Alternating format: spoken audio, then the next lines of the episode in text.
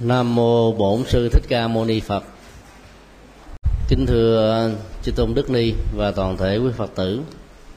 Sáng hôm nay à, chúng ta tiếp tục phần à, giao lưu dưới hình thức là đặt các câu hỏi.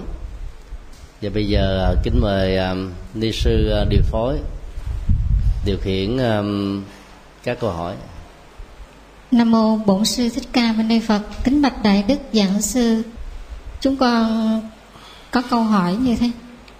Trong kinh pháp hoa, trong đoạn bài khen ngợi kinh có hai câu, dầu cho tạo tội hơn núi cả, chẳng nhập diệu pháp vài ba hàng. Hai câu này sự và lý như thế nào? Xin đại đức hoan hỷ giải thích cho chúng con được rõ. Nam mô bổn sư thích ca mâu ni phật. Bài kệ tán dương kinh pháp hoa không phải là nội dung kinh pháp hoa, mà là do một vị tổ thọ trì kinh pháp hoa nêu ra. Giá trị của nó là mang tính cách là sách tấn trên ờ, tiến trình tu tập. Về ờ, phương diện lý đó, thì đã thấy nỗ lực tu tập hành trì dầu chỉ là một bài kệ hay là một câu có giá trị um, sâu sắc về tập linh trong uh, bản kinh hoa sen chánh pháp này? Đều uh, có khả năng để um, giúp cho chúng ta đạt được một trong bốn tiến trình khai thị ngộ nhập. Tri kiến phật tức là tuệ giác ở mức độ cao nhất. Là một chúng sinh phàm phu chúng ta đã để cho đức phật bị ngủ quên do đó um, nỗ lực ban đầu là làm thế nào để um, khai mở con mắt tự giác đó. Đó là gọi là khai. Khai mở không chưa đủ, bởi vì nó có thể dẫn đến tình trạng là mê tín, cho nên phải chỉ rõ tự giác đó nằm ở chỗ nào. Các phương tiện để thực tập những uh, điều kiện hỗ trợ giúp cho hành giả đạt được kết quả và um, những kỹ năng có thể à, làm cho kết quả ngày càng được tốt đẹp hơn gọi là thị. Khi tiến trình khai thị được có mặt đó, thì à, chúng ta đã nhận diện rằng mỗi người đều có phật tính. Vấn đề còn lại là trải nghiệm và biến phật tính đó trở thành là mình. Để xóa dần dần à, cái khoảng cách của phàm phu. Và như vậy con người trở thành là một bậc thánh. Cái phần ngộ đó tôi có thể hiểu nôm na như là à, thánh quả a la hán và bồ tát dưới hai cấp độ khác nhau. Là nhập phật tri kiến là trở thành phật thì chứng được cái quả diệu giác vô thượng chánh đẳng chánh giác tức là quả phật. Ý à, tổ sư à, muốn khích lệ chúng ta làm uh, à, quá khứ mỗi người mỗi chúng sinh đó có thể là có nhiều điều sai có các hành động lời nói việc làm. Thậm chí có nhiều kiếp liên tục sống ở trong vô minh hoặc là sân hận hay tha mái. Nhưng khi mà ta bắt gặp được minh triết của kinh pháp hoa thì ta cũng đừng vì thế mà à, bỏ cái cơ hội để thọ trì. Nhờ đó mà tiến trình khai thị ngộ nhập đã đánh thức được đức phật đang nằm ngủ trong à, những người phạm phu. Cho nên um, về phương diện sự về phương diện lý đó thì ta thấy là ai cũng có thể khai thác được điều đó và nên để cho điều đó trở thành như là một hiện thực. Về phương diện sự đó, thì là cả một tiến trình khó khăn. Thói quen đó, nó tạo cái đà nhất là những thói quen xấu. Sức sống rất là dài như là những con đĩa hoặc là như là cỏ dại không cần chăm sóc vun bón nó vẫn khỏe mạnh như thường. Có thêm một điều kiện nghịch cảnh trở ngại cho đời sống đạo đức đó, thì nó càng có cơ hội sinh sôi. Trong cái đó những hạt giống thiện đó thì à, phải à, nỗ lực chăm sóc lo lắng đủ kiểu hết mà đôi lúc nó vẫn à, không như ý chúng ta. Vấn đề thứ hai là khi mà mình bắt đầu quay trở về đối diện với cả một quá khứ của tội lỗi và đang nỗ lực gieo trồng những ờ, hạt giống mới tích cực á. Thì cái mâu thuẫn nội tại đó là một cái ờ, trận chiến trường mà không phải mấy ai có thể dễ dàng thành công. Thói quen mới đấu với thói quen cũ và hai thói quen này đó cái nào mạnh về phương diện ờ, năng lực đó, sẽ phủ trục.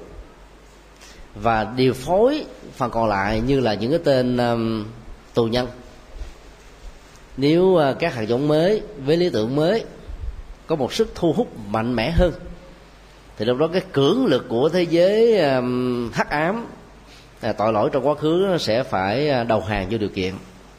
Lúc đó con người hình giả sẽ dần dần trở thành là người sống trong ánh sáng, từ nghiệp đen trở thành nghiệp trắng, từ nghiệp phàm trở thành nghiệp thánh, như rất nhiều người đã từng đạt được, chẳng hạn như mô hình chủ mực nhất là ương quạt ma la, từ một kẻ um, khủng bố giết 99 nạn nhân vô tội do si mê. Lời hướng dẫn của người thầy, trở thành một bậc a la hán truyền giống um, từ bi cho rất nhiều người hữu duyên. Cái khó khăn thứ hai mà um, những người đã từng có tội lỗi như là núi đó, tức là không được những kẻ đồng tội phạm dễ dàng cho phép mình quay về với thế giới hiện lương. Đó là một cái cuộc ờ, chiến đấu ờ, gần như là một mắt một còn. Và thế giới ờ, hắc ám bao giờ cũng muốn có những chân xét như là những con bạch tuộc khắp mọi nơi.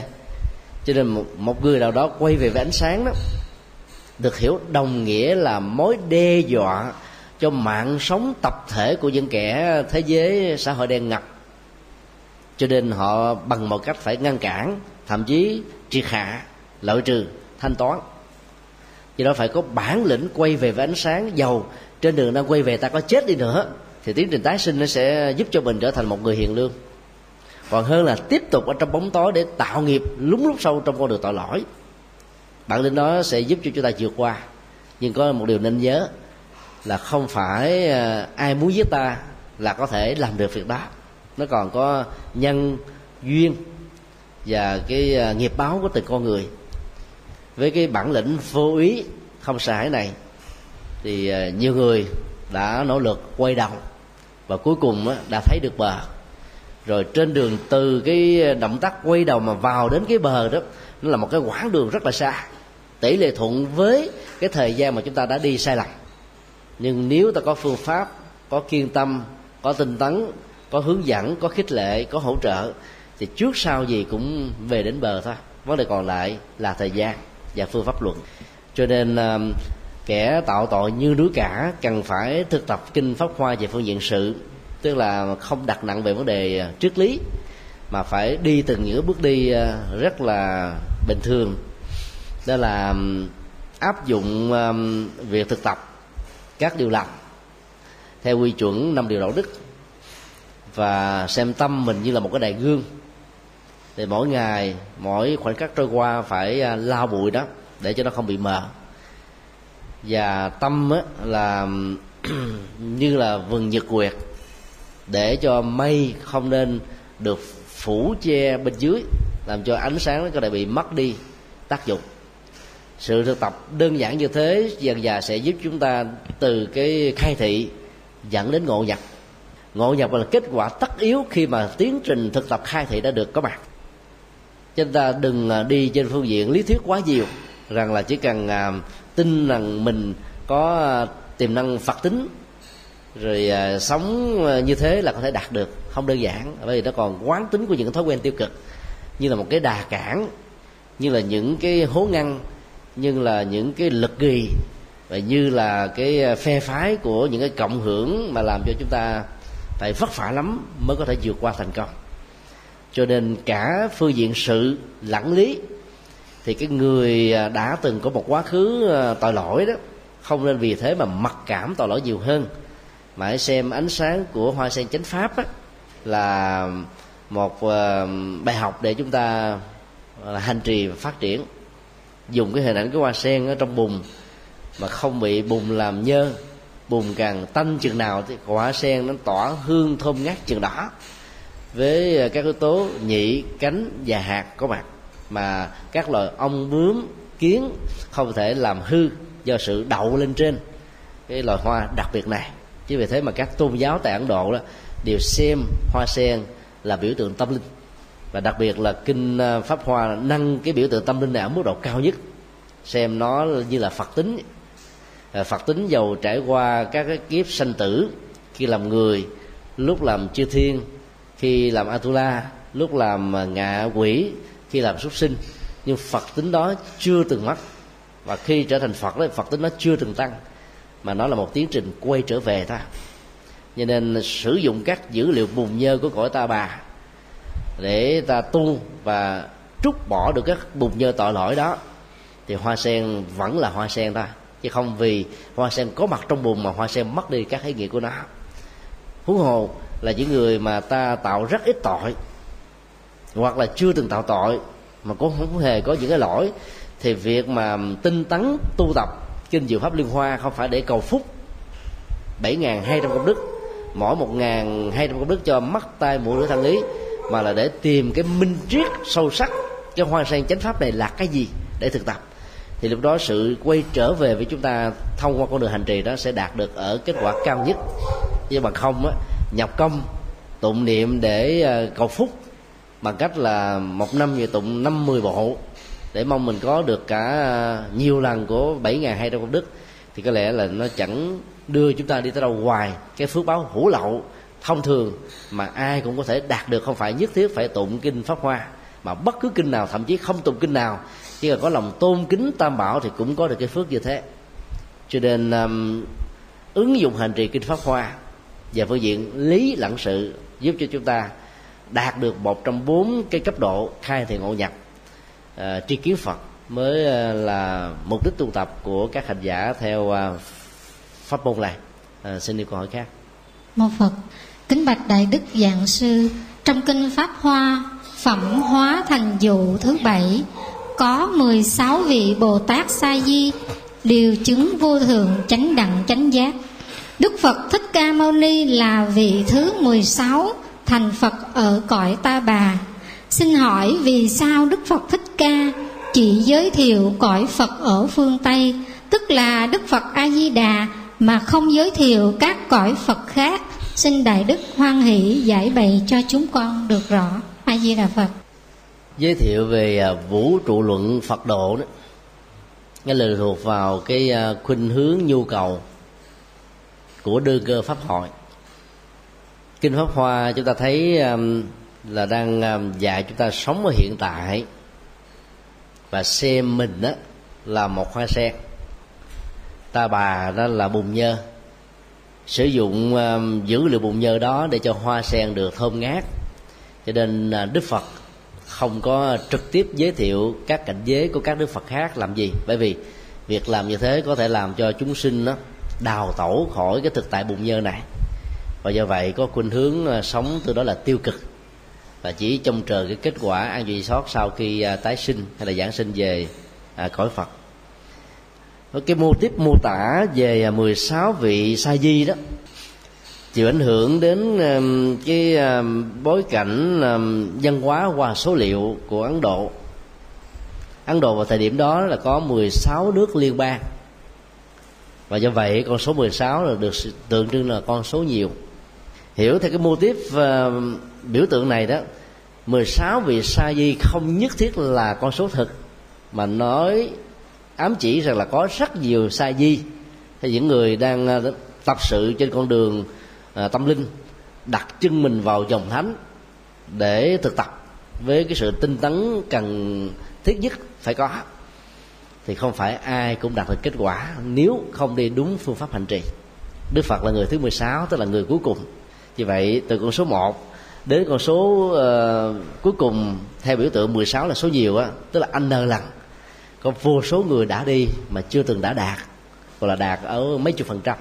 Chẳng hạn như um, uh, đề bà đạt đa ừ, đã từng là những người đồng tu với phật trong nhiều kiếp về trước. Nhưng mà vì ờ, đặt nặng về vấn đề cầu danh cho nên là thành quả đạt được trong kiếp này thì chẳng là cái gì. Ngoài cái việc ờ, tranh giành cái vai trò người chỉ đường của đức phật đối với tăng đoàn, kết quả là lòng sân và tham này đã làm cho ông trở thành si mê và chết bể động đất, mất cả thân phận ở dưới lòng đất.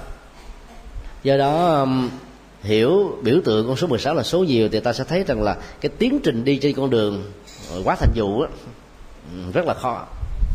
Và do vậy cần phải đặt ra các cái giai đoạn làm cho người bộ hành đó bớt đi cái cảm giác rằng là con đường quá lâu xa và khó khăn. Cho nên có niềm tin đối với pháp môn hành trì và đặc biệt đây là kinh diệu pháp liên hoa. Mô tiếp quá thành dụ trong ờ, bản kinh này qua phẩm này đó thì ta thấy nó có ba giai đoạn. Quá thành một quá trình hai và thứ ba là bảo sở. Quá trình một được hiểu là thánh quả a la hán mà pháp môn thực tập của nó là duyên giác là thanh văn là độc giác. Còn quả chứng là a la hán quá trình hai là bồ tát. Hiểu ở góc độ là chung nhất chứ không nhất thiết là à, bồ tát à, ở th- sơ địa nhị địa cho đến thập địa hoặc là bồ tát ở địa thứ 50 như là kinh thủ lăng nghiêm hay là kinh hoa nghiêm. Mà hiểu chung nhất đó là cái kết quả cao nhất. Có thể hiểu theo à, quan nghiêm là bồ tát cấp 50 hiểu theo kinh thập địa là bồ tát cấp 10 còn à, bảo sở mới chính là cái đích điểm mà tất cả chúng sinh cần phải hướng về với tư cách là một hành giả. Bởi vì mục đích của đạo phật á, là giúp cho các à, hành giả nhận diện được năng lực phật tính tức là tuệ giác cao thượng nhất mà ai cũng có thể phát huy được. Cho nên Ờ, hình ảnh của hóa thành giúp cho chúng ta đừng ngủ quên ở trên um, cái phương tiện. Mặc dù ờ, phương tiện đó có thể giúp cho mình được an ổn khỏi sanh tử luân hồi, nhưng không phải là cái đích điểm tâm linh cuối cùng đã đạt được, mà cần phải rũ bỏ nó để ờ, đến cái năng lực tâm linh ở mức độ cao hơn. Nếu ta hình dung quá trình bảo sở đó là một cái tòa nhà gồm có ba lầu, một, hai và ba sẽ là một sai lầm nghiêm trọng nếu khi đến được lầu một mà ta đứng quấy lại sau lưng mà không thèm đi nữa thì cái thành quả chúng ta đạt được là sự thỏa mãn hãnh diện tự hào về những gì chứng đắc. Kết quả là ta đứng mãi ở lầu một thì đó đức phật khích lệ ta tiếp tục đi lầu hai. Và cái ờ, yêu cầu cuối cùng là đến được lầu ba thì ta mới nhìn thấy được tất cả các cảnh tượng xung quanh. Và nếu mỗi cái lầu này nó có một cái chiều cao uh, giúp cho mình có cái tầm nhìn bao quát nhất đối với những gì đang diễn ra xung quanh nó bảo sở nghĩa là quả phật. Và um, bài kinh này đó nó khích lệ chúng ta về cái um, năng lực uh, nhận thức là không nên mặc cảm tự ti về thân phận phàm phu chính mình. Rất nhiều người chúng ta khiêm tốn quá mức dẫn đến tình trạng là trở thành là không tự tin mình nữa. Và do vậy không phát huy được. Và cái mặc cảm tự ti nó nó như một chiếc ổ, ổ khóa và cái tác hại của đó cũng không thua kém gì cái người cống cao ngã mạn hãnh diện tự hào. Cũng là một kiểu ổ khóa khác. Và hai ổ khóa này, giống như là hai cái nắp của nút chai, không làm cho nước có thể sót thêm được một giọt nào nữa. Nên à, nhận diện à, tiềm năng phật tính, dù ở dưới cấp độ khai hay là thị hay ngộ hay nhập, chúng ta vẫn có thể phát huy được. Cho nên à, cố gắng thực tập mà mà hướng lên. Dĩ nhiên khi so sánh về cái tiến trình tru ở à, cõi ta bà mà đức phật là một trong 16 vị si mà cuối cùng đã đạt được thành quả. Và một trong à, 16 vị còn lại là đức phật a di đà đức phật không có dụng ý giới thiệu cái cõi tây phương trong bản kinh này. Mà bản kinh uh, uh, vô lượng thọ đó là bản kinh uh, chính thức. Việc mô tả về cái cảnh giới tây phương được uh, diễn ra ở mức độ uh, bao quát nhất. Sau đó cái tiểu bổn a di đà là cái bản mà hiện nay các chùa thường lập tùng đó được xem là cái bản chuẩn nhất về thế giới cực lạc. Thì tại đây à, ta thấy à, yếu nghĩa về pháp môn tịnh độ mới được um, trình bày uh, lẫn bao quát cả chiều sâu về phương diện văn bản học và lịch sử đó thì ta thấy là kinh um, a di đà và kinh pháp hoa không ra đời cùng một thời điểm. Pháp hoa là đỉnh cao nhất của nền triết học đại thừa. Trong đó kinh a di đà đó nó được xem là một cái bước ngoặt mới có cái à, tiến trình tiếp biến văn hóa về phương diện tôn giáo để làm cho người à, có à, bối cảnh văn hóa và tôn giáo khác đó có thể tiếp cận được đạo Phật ở mức độ bình dân. Mặc dù ở trong đó nó vẫn có những minh triết rất là sâu sắc. Do đó việc mà kinh diệu pháp liên quan không mô tả về thế giới tây phương nhiều trong kinh này, hoặc là không giới thả về mô tả về à, cực lạc đông phương của phật diệt sư hay là cực lạc của ờ, đức đại nhật như lai là một chuyện rất là bình thường. Vì ở đây đó phần lớn người tham dự pháp hội đều là những hành giả uh, bắt tới chuyển mà quả chứng của họ tối thiểu là sơ quả. Cho nên um, sử dụng cái dữ liệu bùng của gọi ta bà để tạo ra các hoa sen chính là trọng tâm giúp cho các hành giả nhận diện được phật tính chưa từng bị mất ở trong mỗi một con người. Chính vì thế mà việc giới thiệu về các cảnh giới khác là không cần thiết. Còn có mô tiếp về kinh a di đà à, trong đó nó có cái phần um, hỗ trợ thuận duyên của tây phương cực lạc nơi mà cư dân đều là uh, a bày bạc trí tức là bác thối chuyển và chư thượng thiện nhân cơ hội giết sứ để giúp cho các hành giả chưa đủ bản lĩnh tự tin để tự tu một mình ở bùn nhơ này thì về một cảnh giới thuận lợi hơn để đảm bảo hơn. Nên nó đáp ứng cho một đối tượng khác. Đối tượng của kinh a di đà khác hoàn toàn đối với đối tượng thánh nhân của kinh pháp hoa. Và do vậy khi ờ, sử dụng về hành trì kinh đó chúng ta cũng phải xem là căn tính của mình nó thuộc trường hợp nào. Có nhiều người căn tính đó, thì phù hợp kinh pháp hoa mà lại thọ trì kinh a di đà thì tác dụng không cao. Có người đó trình độ là kinh a di đà mà thọ trì kinh pháp hoa dẫn đến tình trạng là không hiểu gì hết. Cho nên áp dụng đúng kinh thì mới có kết quả. Thì đó là cái um, lý do mà tôi thấy nó có phần khác biệt các um, mô hình tịnh độ không được giới thiệu trong uh, kinh pháp hoa là thế. Xin đi câu hỏi khác. Mô phật kính bạch đại đức giảng sư có những người lúc trước làm những nghiệp sát sanh trộm cắp vân vân nhưng khi hiểu đạo thì phát tâm niệm phật để cầu nguyện vãng sanh.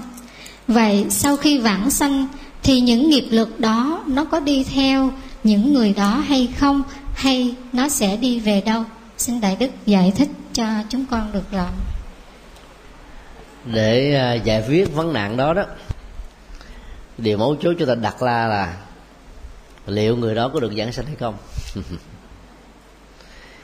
dựa vào mô tả của kinh a di đà, thì à, không dễ gì một người mà có một quá khứ à, các nghiệp đen quá nhiều đó, có thể giảng sinh được mặc dầu ở cuối cuộc đời họ có nhất tâm bất loạn. Nhất tâm bất loạn chỉ là một trong năm điều kiện chứ không phải là tất cả các điều kiện cần và đủ để được vãng sinh. Bốn điều kiện còn lại như chúng tôi đã nói nhiều lần, bao gồm căn lành nhiều và căn lành nhiều được hiểu là gì? Không còn tham, sân và si. Rồi phước báo nhiều, được hiểu là tu dạng hạnh công đức. Dấn thân, nhập thế, làm rất nhiều phước báo. Nhân duyên tốt nhiều, có nghĩa là tham gia trong các môi trường à, thiện ích và tạo dựng các môi trường tích cực đó cho cộng đồng và xã hội. Nghĩa là tu không phải cho riêng mình mà tu cho mọi người. Rồi yếu tố thứ tư là phải biết à, quán niệm pháp âm. Từ những hiện tượng bình thường như là gió thổi, thông reo, suối chảy, mây bay chim hót đi lo. Tức là các cái nghịch cảnh về âm thanh lời thị phi phê bình chỉ trích rồi um, à, chọt gậy bánh xe. Đều là pháp âm để chúng ta thân tiến trên đạo bồ đề chứ không có chán nản mà bỏ cuộc chỉ trực. Bốn yếu tố quan trọng này nó sẽ giúp cho hành giả đó chuyển được nghiệp đen trong quá khứ. Còn nếu các hành giả nào chỉ hiểu nôm na rằng là việc niệm phật sẽ tiêu hết tất cả các tức nghiệp và do vậy không cần phát triển bốn năng lực như vừa nêu trong kinh a di đà thì khi chết giàu có nhất tâm đi nữa cũng chưa chắc được giảng sinh. Vì cái tiêu chuẩn nó không tương thích. Nhân quả là một cái quy trình rất là chuẩn. Khi nó hội đủ các điều kiện thì quả sẽ tắt yếu diễn ra. Lúc đó có nguyện cầu hay không nguyện cầu thì nó vẫn diễn ra như thế thôi. Ví dụ, nếu cái năng lực của quả tiễn đó có cái sức đẩy đi vào trong um, quỹ đạo để có thể có mặt ở trên ờ, một quốc gia nào đó. Thì khi ta phóng nó lên nó sẽ phải đến đó thôi chứ không thể nó đến ở chỗ xa hơn hay là uh, gần hơn.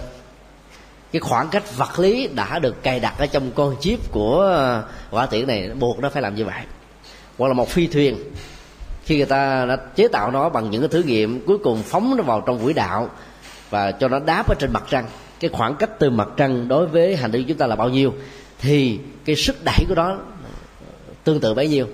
Và nó đủ sức để quay trở về sau vài ba tháng à, chụp các cái à, hình ảnh về bề mặt của mặt trăng quay trở lại với trái đất. Các khoa học gia các vũ uh, vũ trụ gia vũ uh, đã đã từng làm thành công các cái um, cái thí nghiệm này. Thì tương tự phước và nghiệp của chúng sinh cũng như vậy.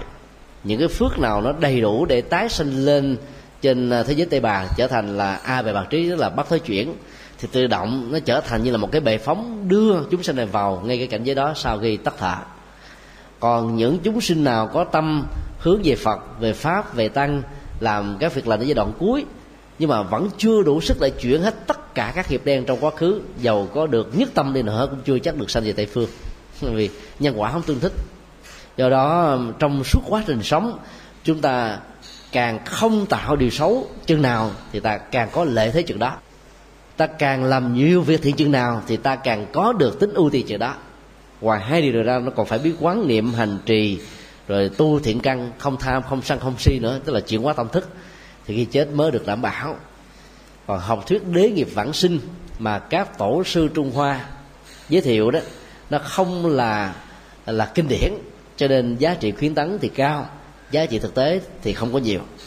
Do đó, giữa lời phật và lời tổ về pháp môn tịnh độ, chúng tôi kính đề nghị chúng ta sử dụng lệ phật thì tốt hơn.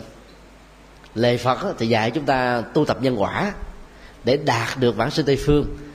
Lệ tổ khích lệ chúng ta rũ bỏ cái mặc cảm tội lỗi để gieo chánh nhân về pháp môn này. Giàu không được sinh tây phương, nhưng nó ra cũng trở thành một người chân chính nhưng phải nói mạnh như thế vững như thế chắc chắn như thế để cho người ta không cảm thấy là cuộc đời này hết rồi. Tội lỗi này như vậy là, là kết thúc rồi ờ, không cần phải nỗ lực nữa. Cho nên cái giá trị khích lệ của đó là chính yếu chứ không phải là giá trị hiện thực. Mặc dù có giá trị khích lệ ta vẫn tiếp tục để cho học thuyết đế nghiệp vãng sinh được diễn ra. Bởi vì nó cứu giúp rất nhiều người tội lỗi. Nhưng nó không phải là dành cho những người không có tội nhưng mà không có tội phải biết tạo thiện thì mới có thể đảm bảo được tiến trình tái sinh. Không tạo tội thì chẳng có một phước gì. Đó là điều về phương diện nhân quả ta phải chấp nhận. Không tạo tội thì không bị luật pháp nghiêm trị không bị mất uy tín không ờ, có những hậu quả liên hệ đến bản thân. Còn tạo phước thì mới đủ. Cho nên trong ba điều kiện đầu của kinh ờ, di đà nêu ra đó là là là à, phước báo nhiều. Chứ đâu có nói là không tạo tội nhiều đâu. không tạo tội chỉ là một phần đầu của con đường đạo đức thôi. Còn làm phước á, mới là dứt điểm con đường đạo đức. Đó là điều mà chúng ta cần phải lưu tâm. Cho nên sẽ không có tình trạng người tạo tội lỗi mà đế nghiệp vãng sanh tây phương về phương diện thực tế. Cái quy chuẩn nhân quả này là một thước đo rất là nghiêm khắc. Do đó ai muốn đảm bảo thì cứ làm đúng năm điều ở trong kinh um, di đà là ăn chắc mặc bền còn à, tu lay sai tu tàn tàn. Tu lơ tơ mơ. Tu à, theo kiểu à, cầu tha lực. Hay là tu uh, à, sống ở trên những uh, cái niềm an ủi rằng là chỉ cần niệm nhất tâm bất loạn là được giảng sinh thì nó chẳng dẫn ta đi tới đâu. Nhân quả tự sắp xếp hết mọi thứ. Đây uh, chính là đạo lý mà đức phật đã nhắc ở trong uh, rất nhiều bản kinh đại thừa. Và đặc biệt là các kinh bali. Là không uh, tu tập bát chánh đạo. Không thể nào được giải thoát hết giải thoát về tây phương, về đông phương, hay là về đức phật đại trừ Di lai, thì cũng phải dựa trên nhân quả tu tập chuyển hóa thôi. Có cái đó thì mới bền. Còn mang nghiệp phàm mà về ta bà, nếu có về về tây phương, giả sử có thành công được đi nữa, thì tây phương đó chẳng mấy chốc sẽ trở thành là ta bà hai. Là nguy hiểm vô cùng. Xin yêu câu hỏi khác. Mô phật, kính bạch đại đức giảng sư, chúng con kính hỏi nếu có thí chủ dùng nghề nghiệp không chân chánh tạo ra tài sản không chân chánh và đem tài sản ấy cúng dường tam bảo vậy hàng tu sĩ chúng ta có nên nhận phẩm vật cúng dường ấy hay không? Xin thầy giảng giải cho chúng con được rõ. A di đà phật. Có hai tình huống. Tình huống một á, là người tiếp nhận hoàn toàn không biết các tài sản này là phi tài, vi phạm luật pháp và ngược lại với truyền thống đạo đức. Thì hạt giống gieo trồng đó, quả trổ, phước báo ở cái người gieo trồng vẫn rất cao.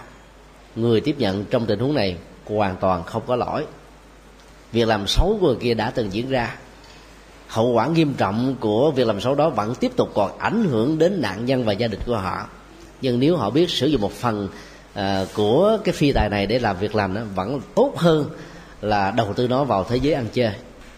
Cho nên à, về phương diện à, nhận thức luật pháp và nhân quả đó thì người tiếp nhận không biết là hoàn toàn không có à, tội đồng lõa. Trường hợp hai ta biết rất rõ rằng à, người đó mới à, thành công trong vụ à, trộm cắp ngày hôm qua. Chẳng hạn như là là là là trộm cắp à, ngân hàng. Số tiền à, trong ngân hàng của rất nhiều người để bị mất hết và người này lấy và khai cái khoản lời đó ờ, cái khoản trộm cắp đó cho những vị tu sĩ mà tu sĩ vẫn tiếp nhận là vi phạm tội độc lõa mà đức phật đã nghiêm cấm trong giới luật của người xuất gia. Tức là không tán đồng với các hình thức tội lỗi, dầu là giết người, trộm cắp, tà dâm nó láo hay là các nghề nghiệp và buôn bán ma túy, chế tạo vũ khí, vân vân thà ta không có tặng phẩm để sử dụng, như là cái nhu yếu phẩm hàng ngày, hơn là gián tiếp khích lệ cho một người xấu tiếp tục làm công việc xấu của họ. Do đó um, người tu sĩ phải có chức năng là khích lệ cái tốt và ngăn chặn cái xấu bằng động cơ và thái độ chân chính cho nên là biết một người nào đó sử dụng của phi tài để làm việc làm thì ta nên yêu cầu người đó từ bỏ những việc phi tài và sử dụng um, trí tuệ chân chính của mình để à, có được cái đời sống à, chánh mạng lâu dài bền bỉ mà không sợ luật pháp sợ gái hay là còng tay mình ở hiện tại hay là trong tương lai. Và một cái lời à, khích lệ cũng như là lời khuyên chân thành khác á, là nên đầu thú. Nếu người đó đã từng giết người trộm cắp nên đầu thú để được cái khoan hồng của luật pháp. Bởi vì nhân quả xấu nếu không chịu cho nó trổ ngay thời hiện tại, thì nó sẽ trổ trong tương lai. Trong lúc ta có được kiến thức Phật pháp, hiểu được đạo lý, được các nhà sư, các sư cô hướng dẫn mà không chịu quay đầu về bờ, thì khi về già, muốn làm việc đó cũng không đủ sức để chịu đựng. Cho nên ta hãy mạnh dạn đối đầu và giải phóng tất cả những cái tập nghiệp cũ bằng à, thái độ nhận thức sáng suốt. Sau thời gian đó thầy sẽ trở thành một người bình thường. Bandit Queen tức là nữ tướng cướp. Một bộ phim rất là sôi nổi và gây tranh luận trong giới điện ảnh Hollywood Bollywood của Ấn Độ. Trong khoảng à, 10 năm à, vừa qua đó là một bài học về cái việc hồi đầu là bờ à, cuộc đời của Bandit Queen này rất bất hạnh từ việc đi làm thuê, có một chút nhan sắc đã trở thành sự ghé mắt và hưởng thụ tính dục của rất nhiều người bất chính ở trong à, xã hội, nhất là những người giàu. Cho nên bà đã bị hãm hiếp rất là nhiều. Sau đó cuộc đời đã đưa để bà trở thành là một người tình của tướng cướp. Và cái nỗi nhục bị à, rất nhiều người giàu hãm hiếp mình đó đã làm cho bà trở nên hận thù và sau khi người tình tướng cướp chết á, bà trở thành là nữ tướng cướp nắm đầu cả một cái ờ, lực lượng tướng cướp rất là lớn. Và cướp bóc kẻ giàu ban tặng cho những kẻ nghèo trả thù lại những cái kẻ đã từng ờ, làm nhục mình trước đây. Và cái hoạt động của ờ, thế giới đen này đó trở thành là một nỗi đe dọa của xã hội ấn độ cuối cùng chính phủ ấn độ là phải đi thuyết phục Ờ, với các điều kiện được đặt ra nếu bà bỏ giáo quy hàng thì ờ, bà sẽ có được ba điều quyền ước. Nếu ba điều quyền ước nó không quá mức á, thì ờ, chính phủ vẫn có thể chấp nhận. Ba điều ước của bà là cho phép bà và những người thân của bà có được cái cơ hội đi học đến nơi đến chốt những người thân trong gia đình của bà không có dính líu gì đến những cái vụ trộm cắp của bà giết người của bà đó thì không bị liên lụy. Điều thứ hai là bà sẵn sàng chấp nhận khung hình phạt lúc đó, mà theo ờ, hiếu pháp quán độ lúc bây giờ đó, tức là người ờ, giết người ờ, làm cướp, mà nếu chịu quy hàng do nhà nước thuyết phục đó, thì tội chỉ có 10 năm thôi. Thì sau đó sẽ được phóng thích và trở thành một người công dân, có đủ các cái quyền bình đẳng xã hội ở mức độ cao nhất, tức là tham gia đại biểu quốc hội cũng được. Điều thứ ba là cho con em của bà và những cái người à, làng xóm nghèo khó một số đất cần thiết để họ có thể tự gây dựng đời sống của mình. Ba điều kiện này đã được chính phủ ấn độ chấp nhận. Và kết quả là bà đã đầu thú. Sau à, 10 năm ở tù, bà đã ra ứng cử đại biểu quốc hội và trở thành là một trong à, những người có cái tầm vóc được cái giới nghèo ở ấn độ hưởng rất là cao và điều đó ờ, đã làm cho giới báo chí hết sức là ngạc nhiên. Các phân biệt đối xử về giàu và nghèo làm cho người ta ganh tị với một người đã từng là nữ tướng cướp có một vai trò lớn ở trong quốc hội hạ nghị viện của ấn độ. À, một trong những cái hành động à, hết sức là tiêu cực đó tức là có một chàng thanh niên muốn nổi tiếng như bà cho nên đã ám sát kết quả là bà đã chết. Và trả lời phỏng vấn trước báo chí đó thì cậu ta nói như thế này tôi um, thú tội ra đầu thú. Thì uh, tôi chỉ uh, ngồi tù khoảng 15 năm. Sau đó tôi sẽ ứng cử đại biểu quốc hội giống như là Bandit Queen này và tôi sẽ có một chỗ đứng ở trong uh, chính trường của của Ấn Độ đó là cái câu chuyện của Bandit Queen có thật đã được dựng thành phim. Cái chết của bà là một nỗi đau của những người đang nỗ lực hồi đầu từ một thế giới xã hội đen trở thành một thế giới của ánh sáng mặt trời. Cho nên các nỗ lực hồi đầu đó, luôn luôn à, có giá trị và giúp cho con người đó ngày càng à, sống hạnh phúc hơn, nhiều hơn. Do đó ta phải hiểu rất rõ rằng là cái việc mà mình đã từng tạo tội, rồi kết thúc các cái hạt giống đó, những nỗ lực đi về cái thế giới ánh sáng đó, không phải lúc nào cũng là dễ dãi hay dễ dàng. Và ta phải chấp nhận các hậu quả có thể có xảy ra đột xuất bất cứ lúc nào nhờ à, quyết tâm cao độ như vậy đó thì à, con người sẽ vượt qua được những gian truân và thử thách. Nhưng tuy nhiên ta phải hiểu là quả xấu đã được gieo. Ê, xin lỗi nhân xấu đã được gieo thì quả trổ của nó đó bao giờ cũng là nỗi ám ảnh đeo đuổi như là bóng không rời hình âm vang không tách rời khỏi tiếng. Đó là một cái uh, sự thật mà tất cả chúng ta cần phải um, chiêm nghiệm thật là sâu sắc hơn thì áp dụng cái câu chuyện này vào trong câu hỏi gì đặt ra đó, thì ta thấy là người à, thực tập tâm linh đó, bao giờ cũng có giá trị chuyển hóa. Và kết quả đã đạt được không phải là kiếp sau mà ở ngay cái đời sống hiện tại này. Cho nên hãy nỗ lực hết mình bằng à, niềm vui sâu sắc nhất. Thì giàu kết quả ra sao thì cứ ra. Ta trở thành là một người sống được hạnh phúc. Ít ra đó, thì cái hướng chuyển nghiệp nó đã đi ngược lại với cái quá khứ đen tối thì trong tương lai à, không chống thì dày nó phải là ánh sáng. Tối thiểu là của các ngôi sao hơn nữa là của mặt trăng mặt trăng và cao nhất là mặt trời. À, nhận thức à, quả quyết này sẽ giúp cho những mặc cảm tội lỗi đó nó không còn chỗ để bám víu.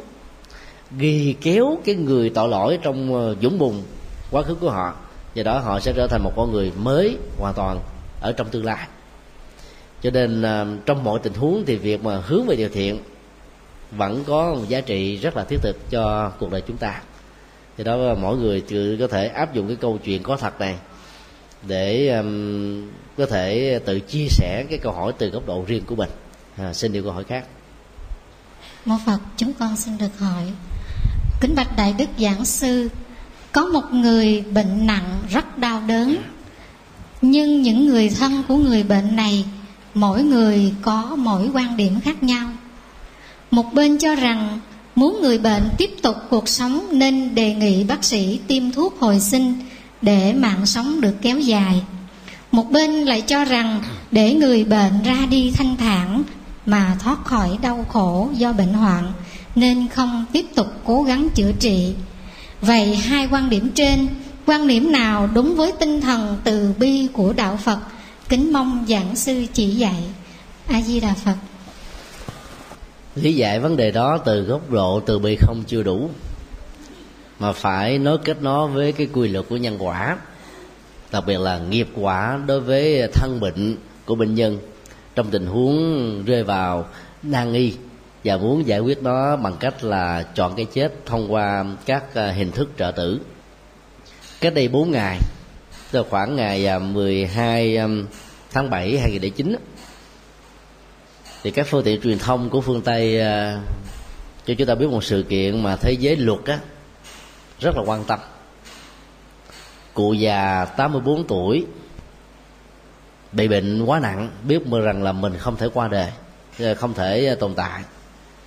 Và người vợ 75 tuổi đó thì rơi vào chứng bệnh ung thư, tốn kém rất nhiều tiền bạc cho nên hai ông bà lặng lẽ để lại một cái ờ, di chúc về những cái tài sản mà họ có. Ghi rõ nguyên do mà họ chết.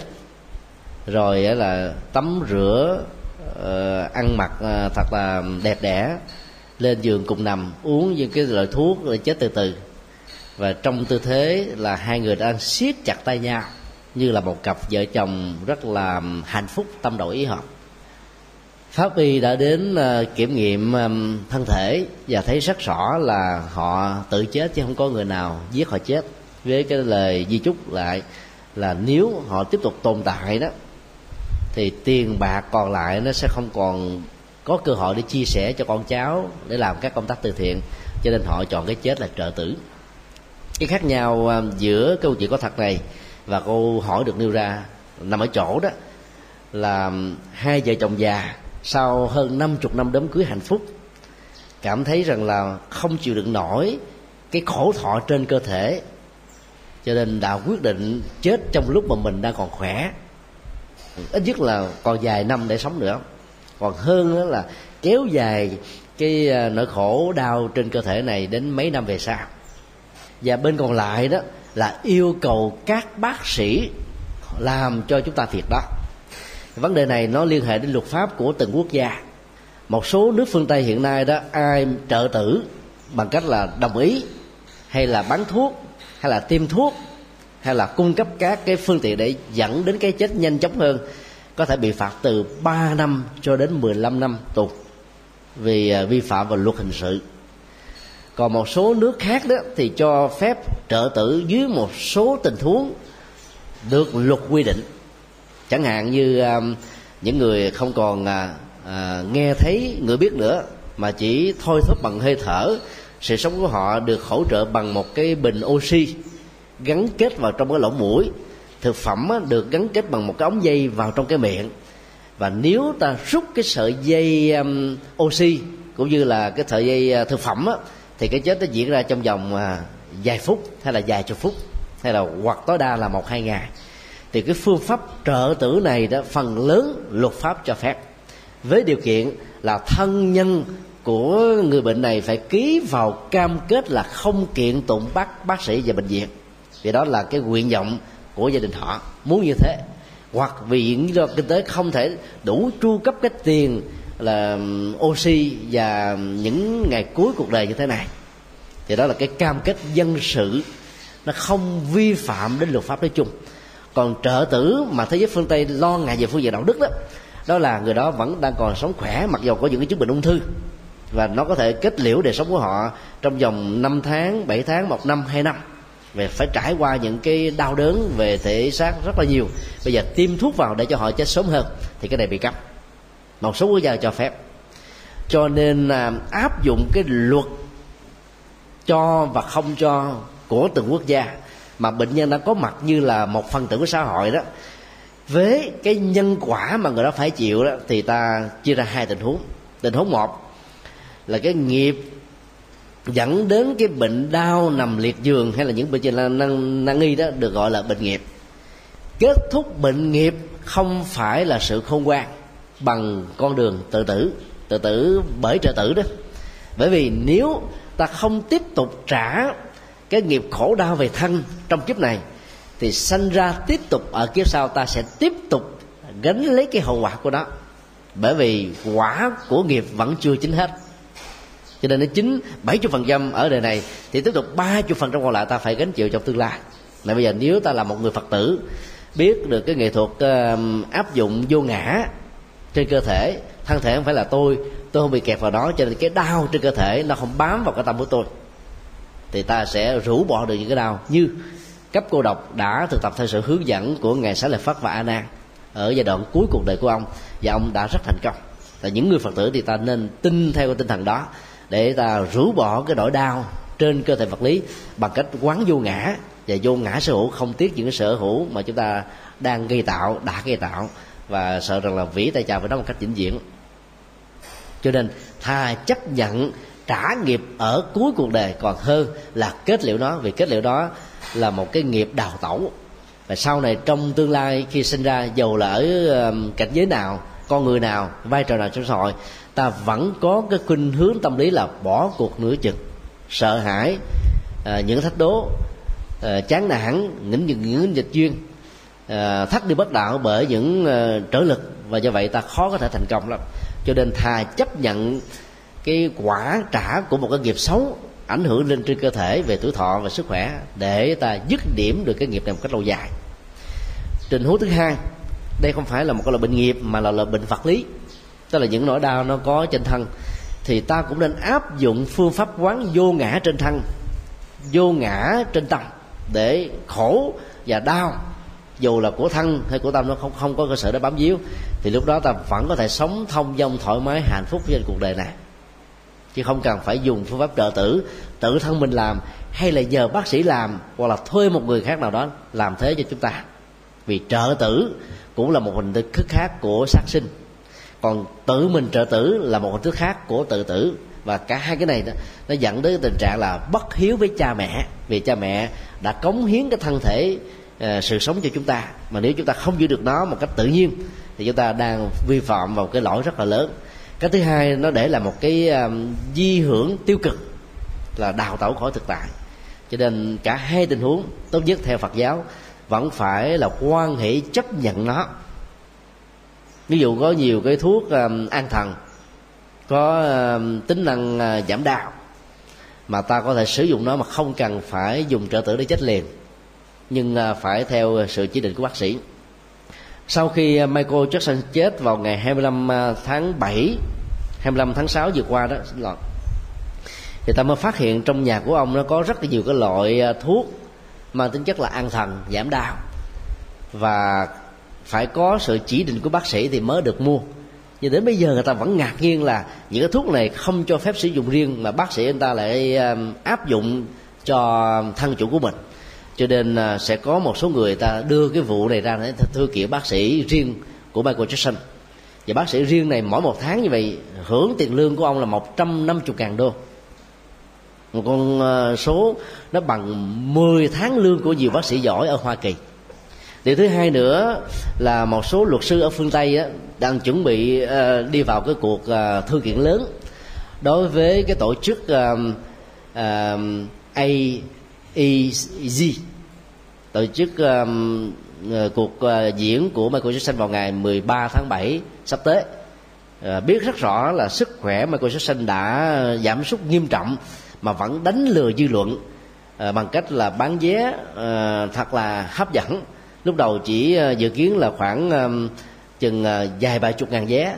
Cuối cùng là bảy trăm năm chục ngàn vé đã được bán sạch bây giờ là hệ thống bán vé đó đang phải chịu chịu, chịu cái sự thua kiện rất lớn trên toàn cầu. Có nhiều à, cách bán vé bán vé từ phòng vé bán vé trên internet thông qua hệ thống ebay. Và do vậy đó thì à, những nhà tổ chức chỉ cam kết là trả lại tiền mặt cho những người mua từ phòng vé thôi. Còn mua vé mà nó có bằng cạnh tranh à, vé chợ đen đó ở trên ebay thì họ không đảm bảo được. Cho nên cái tổ chức lưu diễn của Michael Jackson này phải đối diện trước cái thua lỗ đó, tối thiểu là khoảng 50 triệu đô la. Rất là lớn, không phải là nhỏ. Và chưa tính đến những cái tình trạng à, tổn thất khác nữa. Thì à, từ cái chết liên hệ đến cái việc sử dụng những cái thuốc không ừ, đúng với cái chỉ định của bác sĩ về phương diện y khoa sẽ làm cho những người trực tiếp liên hệ cái này, mặc dù không phải là trợ tử, vẫn phải chịu trách nhiệm trước à, luật pháp cho nên ở phương tây đó là các bác sĩ phải ờ, trị bệnh bằng toa không được bán thuốc tại tại nhà của mình. Bởi vì á, trình độ dược liệu của bác sĩ không thể nào bằng các dược sĩ. Do đó thuốc bán phải từ tay của dược sĩ. Bác sĩ chỉ đưa toa thôi. Các dược sĩ được quyền kiểm chứng lại thuốc nếu thấy là cái việc nào thuốc nào mà bán dược ngoài cái chỉ định cho phép của ngành y đó thì phải gọi điện thoại cho bác sĩ đó phải điều chỉnh cái toa thì mới bán còn bằng không là không bán. Cho nên các dược sĩ phải có mặt à, từ lúc mở cửa cho đến lúc đóng cửa. Nếu dược sĩ bận công việc đi đâu thì cái à, tiệm thuốc đó phải đóng cửa trong một thời gian vắng mặt chứ không phải làm liều giống như những nước à, kém phát triển như ở Việt Nam. Hay là cái bằng á chỉ là để chơi cho vui thôi còn cái người bán hoàn toàn không có cái bằng nào hết trơn vẫn bán thuốc. Cho nên à, ảnh hưởng đến sức khỏe và cái chết của rất nhiều người nghèo rất là nhiều còn ở nước ngoài đó, người ta được quyền thư kiện bác sĩ, thư kiện dược sĩ, thư kiện cái phòng mạch, thư kiện cả luôn bệnh viện. Một sơ suất nhỏ, có thể dẫn đến sự đền đền bù rất là lớn. Cho nên cái tính cách trách nhiệm về đạo đức, về mạng sống của con người ở ngành y, ở phương tây rất là cao. Do đó, sử dụng trợ tử không phải một giải pháp và nhất là việc tu tập để chuyển hóa tâm linh nó đòi hỏi đến các cái tiến trình tự nhiên mà ta phải chấp nhận đức phật đã dạy, sanh già, bệnh và chết diễn ra như là một quy luật. Ta áp dụng những cái phương pháp tự nhiên để vượt qua cái đau của sanh, cái đau của già, cái đau của bệnh và cái đau của chết bằng bản lĩnh, hiểu rõ nhân quả và hiệu quả đến với mình. Hơn là sử dụng các cái nghệ thuật chặn đứng cái mạng sống lại, vì sự sống của con người là rất quý báu. Đừng nên làm mất đi cái cái phước đang có này và những cái hậu quả nghiêm trọng mà nó có thể à, diễn ra do chúng ta sử dụng sai phương pháp. Do đó từ à, phương diện đạo đức à, và nhân quả của Phật học đó, thì ta thấy à, để cho tiến trình tự nhiên diễn ra vẫn tốt hơn là sử dụng các nghệ thuật trợ tử. Xin yêu câu hỏi khác. Mô phật chúng con xin có câu hỏi tiếp. Kính bạch đại đức giảng sư xin đại đức hoan hỷ giảng giải cho chúng con hiểu rõ về sự khác nhau và giống nhau giữa tâm trong duy thức học bất truyền và tâm trong vi diệu pháp năng truyền. A di đà phật. Ở trong uh, abhidhamma thì uh, khái niệm tâm đó được sử dụng đôi lúc là đồng nghĩa với ý và lúc đó thì đồng nghĩa với thức. Tùy theo tình huống mà người ta sử dụng để mô tả à, chức năng và tính năng khác nhau của nó. Ví dụ như um, ở um, cái tiến trình tái sinh đó thì ta gọi là tâm tái tục. Hoặc là đôi lúc đó, dịch là thức tái sinh. Nhưng mà tâm tái tục cái chữ đó là chữ chitta. Chứ không dùng là vinaya mà không dùng là một cái từ khác hay là mano. Do đó vấn đề ở chỗ là mô tả tính năng sử dụng bằng những cái khái niệm khác nhau để chúng ta hiểu rõ cái hoạt dụng của nó thôi còn à, khi nói về cái thiện cái ác thì ta không gọi là ý thức thiện ý thức ác hay là thức thiện thức ác mà gọi là tâm thiện tâm ác. Bởi vì nó mang cái chủ thể nhận thức ở góc độ này. Cho nên ờ, không có một cái khác biệt ờ, căn bản giữa ờ, vi diệu pháp về khái niệm tâm và duy thức học trong phương diện tương tự này. Mà tùy theo chỗ mà ta có thể hiểu chỉ có cái khác biệt mà lần trước chúng tôi đã nói. Tức là trong vi diệu pháp á, chỉ trình bày có sáu 6 thức trong khi à, duy thức học và trình bày đến tám thức. Thì mà thức thứ bảy và thức thứ tám. Thứ bảy là bốn hoạt dụng à, của à, chấp ngã bao gồm ngã si ngã kiến ngã mạng ngã ái. Thứ thứ tám như là một tổng thể kho tàng chứa tất cả các hạt giống duyên hình thức là năng lực trải qua nhiều kiếp sống khác nhau để minh chứng về cái việc uh, tái sinh là có thật quả của những nhân xấu hay là nhân tốt là có thật còn trong vi diệu pháp mặc dầu không nói đến thức này không nói đến mặt đa và a gia nhưng cái hoạt dụng tương tự của chúng vẫn được thừa nhận một cách giống nhau. Cho nên không có khác biệt về bản chất chỉ khác biệt về cái, cái tính năng phân biệt và sử dụng các khái niệm để mô tả những cái tính năng này. Do đó tu tập theo vi diệu pháp thì ta vẫn có được cái khả năng à, chuyển hóa được tâm ý thức để à, trở thành một bậc giác ngộ.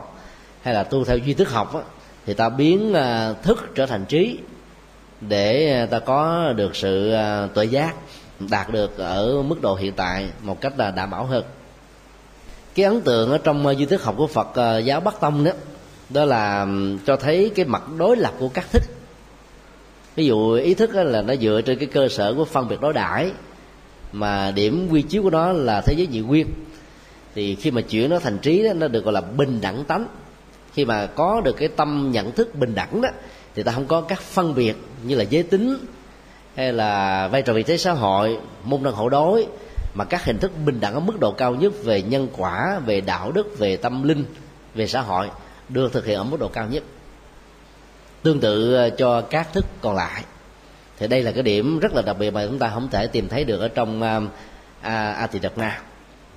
Cái hay của a tỳ đập ma đó là phân tích một cách rất là chi tiết không phải chỉ các hiện tượng tâm ý và thức mà còn các hiện tượng tâm lý trực thuộc được gọi là tâm sở. Và sự phân tích đó nó, nó còn có là đồng hành với các cái um, tâm sở khác. Ví dụ uh, tâm tham mà đồng hành với uh, hỷ thì uh, có tình huống á, nó trở thành rất là tích cực mà có tình huống trở nên rất là tiêu cực. Ví dụ như là muốn nghe thuyết pháp à, xin nghỉ làm phật sự xin lỗi nghỉ làm uh, lao động uh, chấp tác À, vào buổi sáng để nghe buổi giảng tại giảng đường. Thì nó là phát xuất từ tâm tham. Nhưng tâm tham này nó đính kèm theo cái hỷ, đó là lấy chánh pháp làm niềm vui. Kiến thức Phật học làm à, cái um, sự hân hoan phấn khởi. Và do đó, sau khi nghe thầy pháp xong ta mở mang được tâm trí và trở thành một cái người tu tinh tấn, làm được việc lành hơn. Thì tham đồng hành với hỷ trong tình huống này đó, lại là một cái yếu tố rất là tích cực. Nhưng cũng có rất nhiều người để cho lòng tham đồng hành với cái hỷ tiêu cực. Cho nên lúng lúc sâu trong con đường tội lỗi. Ví dụ à, một người mê cờ bạc và mặc dù vẫn biết qua những cái câu nói là cờ bạc là bát thằng bằng. Cái niềm vui của họ là khi thắng được cái những cái ván chơi đầu tạo ra một cái ảo giác rằng là họ sẽ trở thành là những người giàu sang ở trong tương lai. Cho nên cuối cùng là bán sạch xa xanh các gia tài sự nghiệp mắc nợ nần rồi tình yêu, hạnh phúc gia đình bị tan vỡ mà vẫn không nhận ra được cái con đường đó là sai. Bởi vì họ có cái niềm vui, bởi cái không gian của cái cơn nghiện được đánh bài, được thắng người ta, mà không cần phải lao động tay chân hay là đọc óc vẫn có thể có tiền. Kết quả là tất cả đều là thua. Có điều là thua trước hay là thua sau thôi. Trong thế giới của đỏ đen, tất cả đều là thua. Ngoài chủ nhân của nó có vốn nhiều hơn và thiết kế những cái máy với xác suất là có lệ cho người đầu tư hơn là người chơi nào. Còn tất cả những người chơi, không có người nào là những kẻ chiến thắng ở cái điểm cuối cùng. Như vậy, cái lòng tham muốn làm giàu mà không nỗ lực tay chân là một cái sai. Sở dĩ nó được tồn tại vì họ có niềm vui chơi trong cái không gian màu sắc, hình ảnh, nhạc điệu, hấp dẫn, ban đêm cũng như ban ngày ban ngày cũng như ban đêm. Thì cuối cùng họ không thoát ra được. Thì cái lòng tham câu ờ, à, câu hành với hỷ trong tình huống này là ngày càng lún lút sâu trong vô mình cho nên cũng là bản chất của tham và hỷ nhưng mà tình huống dẫn đến cái ờ, kết quả là hoàn toàn khác biệt. Thì tâm lý học của a tỳ đạt ma phân tích cái này rất là chi tiết. Quý vị có thể ờ, xem uh, các tác phẩm uh, dẫn nhập a tỳ đạt ma của um, cư sĩ um, trần minh đài và sư thiện minh đã được ờ, phổ biến với ờ, những cái bản đồ dẫn giải rất là chi tiết. Tác phẩm nó chỉ trong vòng ờ, uh, 100 trang khổ A4 đó người ta có một cái bản đồ chuyển hóa tâm ý thức rất là rõ ràng rành mạch. Thậm chí nó còn rõ nét hơn là duy thức học của bắc tông. Chứ đâu hỏi không vì nó đặt trên nền tảng của 20 bài tụng sau đó là 30 bài tụng mỗi bài tụng chỉ bốn câu mỗi câu có năm chữ. Vì quá xúc tích cho nên ý nghĩa ứng dụng của nó đó nó dành cho những ai đã rành dễ thuộc lòng. Chứ còn đối với những người sơ phát tâm á hay là mới bắt đầu đi vào thế giới tâm lý học Phật giáo thì áp dụng um, A Tỳ Đạt Ma của bên Nam Tông thì sẽ um, dễ dàng có kết quả hơn. Đó là những uh, khác biệt căn bản. Còn ai muốn uh, nghiên cứu chuyên sâu nữa thì có thể uh, à, mượn cái luận án tiến sĩ của ni sư um, à, tính liên về khái niệm pháp. Trong đó có nói về pháp là một tâm là một ý là một thức. Pháp là các tâm sở pháp là các diễn tiến tâm lý pháp là những cái phương tiện tu để chuyển hóa nó. Cái luận án này được đánh giá khá cao. Hiện nay thì à, chỉ được phổ biến dưới hình thức là là chữ anh thôi. Còn à, tiếng việt thì như là vẫn chưa có bản dịch. À, tham khảo tác phẩm đó để ta có một cái nhìn chiều, chiều sâu hơn về cái hoạt động của à, tâm ý và thức à, trong à, truyền thống của à, Bali đặc biệt là Atidakma còn à, về à, duy thức học á, thì à, hiện nay ta có khoảng là hai chục tác phẩm của các hòa thượng um, thượng tọa các cư sĩ được viết trong vòng à, 100 năm qua tại Việt Nam. Chỉ cần lên trên Google ta bấm vào duy thức học hay là duy thức tam thập tụng duy thức nhị thập tụng thành duy thức luận thì có rất nhiều tác phẩm rất là hay. Mà bản dịch sâu sắc nhất hiện nay đó à, chúng tôi xin kính đề nghị chúng ta cùng tham khảo đó là thành duy thức luận của hòa thượng thích tệ sĩ ở trên trang phật việt com đây là tác phẩm chúng tôi cho rằng là hay nhất ở trong à, lịch sử à, duy thức học của à, bắc tông. Và tác phẩm này được dịch rất là chuẩn xác có chú thích rất là chi tiết mà chưa có tác phẩm nào trước đây có thể làm được như thế. À, thành duy thức luận là một tác phẩm tuyển tập các quan niệm của các nhà duy thức học nổi tiếng nhất ở trong lịch sử duy thức ở tại ấn độ và trung quốc để đánh giá về các quan quan điểm tâm ý thức và tâm sở những phương pháp tu tập cho nên là việc nghiên cứu nó sẽ giúp chúng ta có một cái nhìn rất là bao quát. Xin quý vị có thể tham khảo. Quát.